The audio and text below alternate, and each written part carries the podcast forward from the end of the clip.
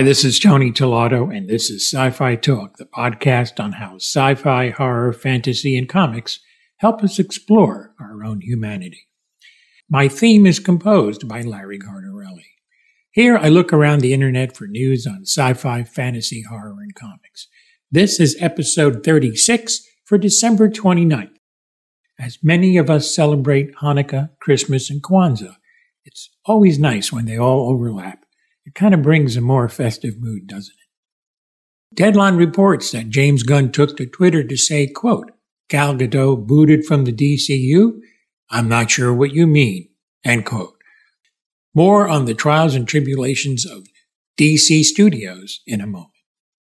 Okay, well, let's continue with the saga that is D C Studios. And speaking of Wonder Woman, Patty Jenkins told her side of the story about the rejection of her Wonder Woman three script.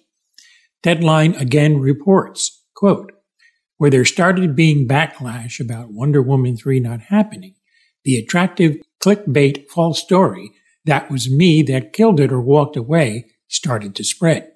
This is simply not true. I never walked away. I was open to considering anything asked of me. It was my understanding there was nothing I could do to move anything forward at this time. D C is obviously buried in changes they are having to make, so I understand these decisions are difficult right now.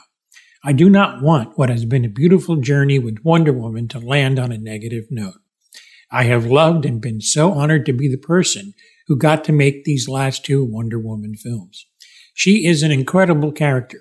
Living in and around her values makes one a better person every day. I wish her and her legacy an amazing future ahead, with or without me," end quote. And not to belittle things, Deadline also reports that Ray Fisher took James Gunn to task on Twitter for his defense of Joss Whedon back in the day. Quote, "The way James Gunn uses fake grace on Twitter is really funny. Him going to bat for Joss Whedon, pseudo-apologizing for it, then deleting it immediately before taking his new D C job is not. Refusing to apologize for the toxic behavior seems to be a job requirement for Warner Brothers slash D C Studios." Wow, my thoughts. This is a very hard time for D C Studios, trying to get things in a cohesive structure that Marvel excels at. I wish James Gunn and Peter Safran the best. I'm not going to jump to conclusions about who's in and who is out as far as casting until I hear the news. That should be out sometime in early January as to what their slate is going to be. Let's give them the benefit of the doubt and then call them out if the product doesn't meet expectations. I am sorry about Wonder Woman three, but Wonder Woman two was not the hit or as good a film as the first one was. As far as Henry Cavill, he is thirty-eight years old, and if he did a trilogy as Superman, he might kind of age himself out of the part. Having a younger Superman could make sense. I loved Henry's portrayal.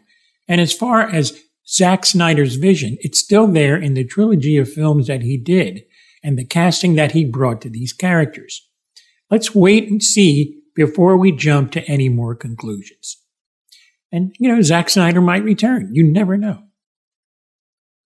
Lots of news from Deadline as they report that Avatar The Way of the Water is headed into this past Monday, making so far one hundred fifty point one million dollars just after four days. The king is Top Gun Maverick, the top Monday grossing film at thirty-three point eight million dollars, but that was Memorial Day weekend.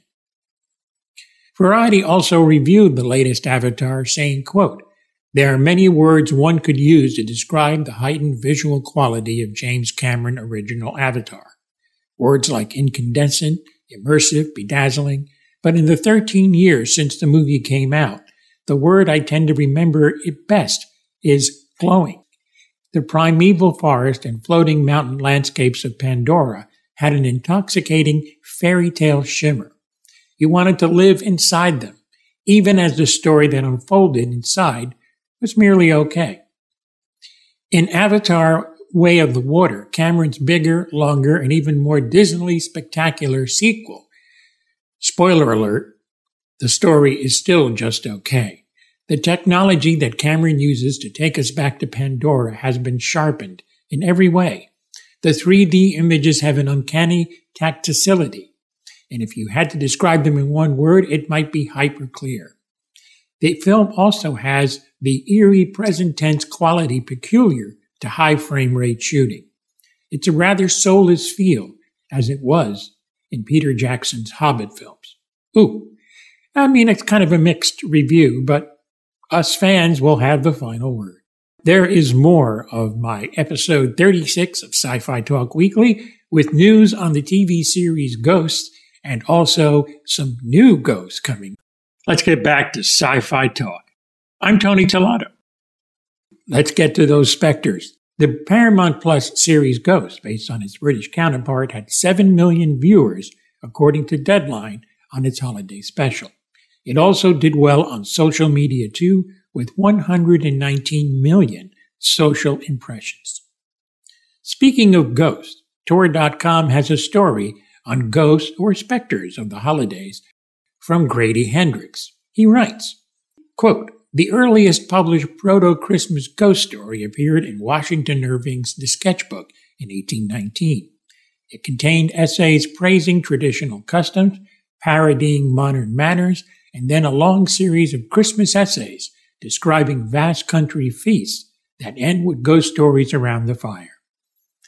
The Sketchbook then unveils its highlight, its own tale told round, quote, The Winter Evening Fire, end quote, The Legend of Sleepy Hollow. Variety reports that Donald Glover will star as the hypno-hustler for Sony's staple of Marvel characters. Too early for any further development, but Miles Murphy, Eddie Murphy's son, is writing the screenplay. Variety also reports that Deadpool three will begin shooting in May twenty twenty-three. Director Sean Levy commented, quote, "We are writing, rewriting, developing, and prepping Deadpool every day now. It's such a blast to laugh every day. It's so delicious to hear and write and come up with these scenes where people are just talking foul. And the violence is in your face and hardcore. It's very much a Deadpool movie," end quote. So it will be. Speaking of variety, their Owen Gleiberman and Peter Debruge picked the worst films of twenty twenty-two.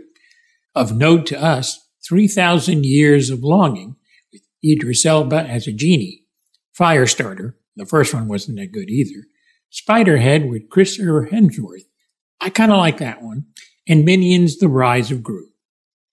And that is Sci-Fi Talk Weekly for December twenty-ninth, my episode thirty-six. Happy holidays. This is Tony Tolotto.